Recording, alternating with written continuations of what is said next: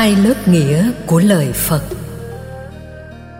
Điều kế tiếp trong việc học thấu đáo, ta phải hiểu rõ là mỗi bài kinh phật dạy có hai lớp ý nghĩa. Thứ nhất là nghĩa đen và nghĩa trắng. Lớp ý nghĩa thứ hai là biểu tượng. Bản chất của biểu tượng là ngấm ngầm, ám chỉ một triết lý.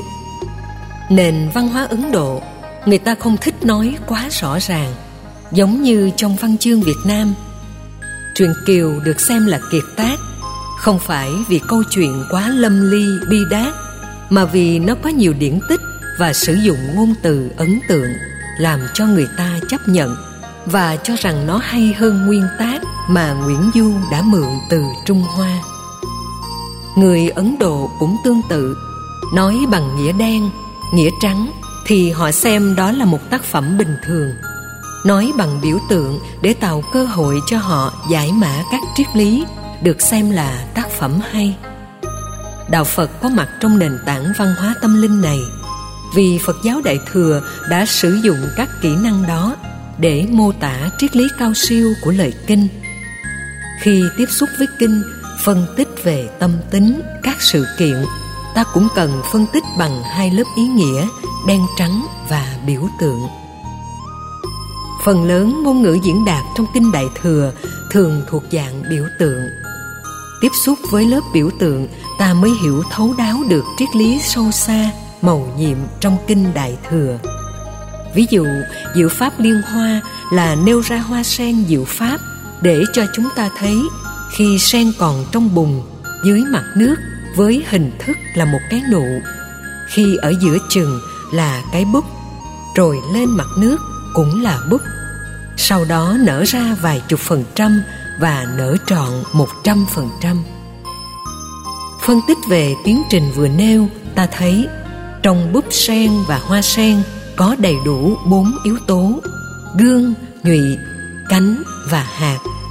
Điều đó đồng thời giúp ta hiểu về nhân quả. Bốn vị trí của sen ở dưới bùn, vượt vừa mặt nước, lên mặt nước và nở đầy đủ tượng trưng cho các trình độ tâm linh của các chủng loại chúng sinh khi còn trong cảnh giới của ngạ quỷ, súc sinh, người, Atula, thiên, A-la-hán, Bồ Tát và Phật. Sự khác nhau còn phụ thuộc vào thời gian tu tập, chuyển hóa. Tính giác ngộ, điểm cao nhất là Phật tính, vốn không mất đi trong tiến trình của đời sống. Khi đã nhận dạng, hiểu được như thế, thì hàng chúng sinh sẽ không rơi vào trạng thái mặc cảm, tự ti, nghĩ rằng mình là kẻ phàm tục, không tu được, không đắc được không đạt được trình độ tâm linh như các vị Phật và Bồ Tát.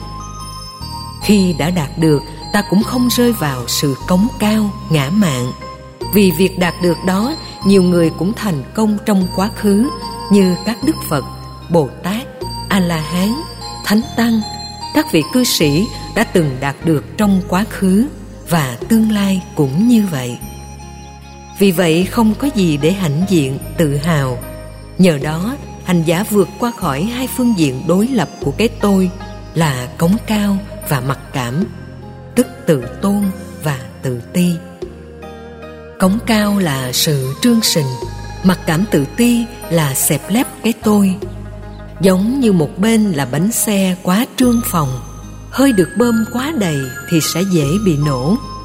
Còn một bên là bánh xe xẹp lép không có hơi, chạy chút xíu thì ruột bị cán nát, có thể xảy ra tai nạn.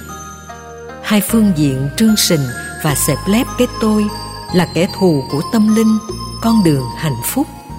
Vì vậy, hành giả cần phải phân tích thấu đáo để vượt qua đừng hiểu đơn thuần hình ảnh hoa sen chỉ là một loại hoa để dân cúng phật hoa đẹp nở vào mùa hè hoa sen có nhiều chức năng tim sen dùng nấu nước uống có tác dụng an thần, ngủ ngon giấc.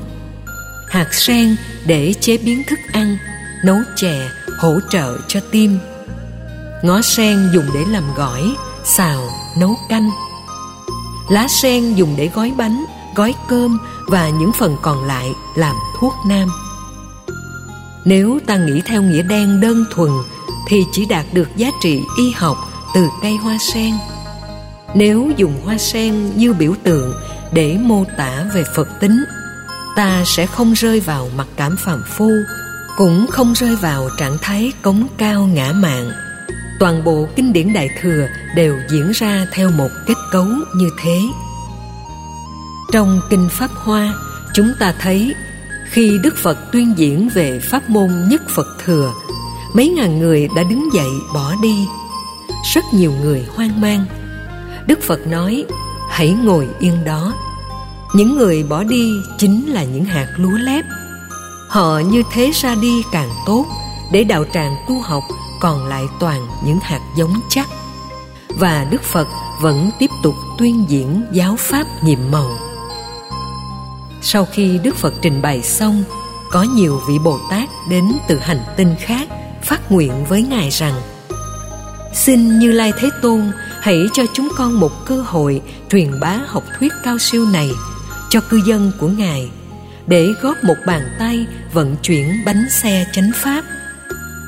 Đức phật nói, lành thay lành thay, ta xin ghi nhận thiện chí của các vị, nhưng ở cõi ta bà này cũng có nhiều vị bồ tát tương tự. Dầu chỉ mới phát tâm, chưa có kinh nghiệm nhiều. Nhưng như lai tin chắc rằng họ sẽ làm thành công như các vị. Vừa dứt lời, từ dưới đất vọt lên vô số bồ tát mới phát tâm, đứng ra phát nguyện trước phật và các vị đại bồ tát rằng, chúng tôi xin làm công việc này, truyền bá học thuyết nhất phật thừa để mang an lạc, bình an rũ bỏ mặc cảm tự ti cho chúng sinh trong tiến trình sanh tử và luân hồi. Nói xong, các ngài đó làm phật sự, dẫn dắt rất nhiều chúng sinh. Câu chuyện kết thúc tại đây, và đó chính là toàn bộ nội dung của phẩm tùng địa giọng xuất. Nếu phân tích bài kinh bằng nghĩa đen, thì ta đang hồi tưởng về chuyện kiếm hiệp của kim dung tức là có năng lực độn thổ từ dưới đất nhảy vọt lên. Trên thực tế, không có những truyện, phim ảnh cho phép chúng ta tư duy. Đạo phật dựng ra những câu chuyện này không phải để giải trí, mà để ta động tâm, suy nghĩ, nghiên cứu, thấu đáo tại sao ngài phải dùng từ dưới đất vọt lên mà không từ trên nhảy xuống. Mỗi người có một mảnh đất tâm trong đó có rất nhiều hạt giống. Các vị bồ tát phát tâm được hiểu là tiềm năng ở mỗi con người. Nếu ta biết khai thác, tạo điều kiện cho tiềm năng này có mặt, thì mỗi ước mơ sẽ trở thành hiện thực. Vấn đề là tính thời gian. Các vị bồ tát ở các hành tinh khác tượng trưng cho sự viện trợ bên ngoài. Mặc dù ta biết các vị bồ tát ở hành tinh khác đến hành tinh này nghe đức phật thuyết giảng cảm kích mà phát tâm không có điều kiện. Nhưng vấn đề ta phải hiểu, cái gì tiếp nhận từ bên ngoài, sau khi xài hết mỗi lần làm phật sự, ta phải thỉnh mời từ phương xa đến. Do đó phải thỉnh cầu nguồn tuệ giác ở địa phương và con đường làm đạo của phật giáo đều diễn ra như vậy.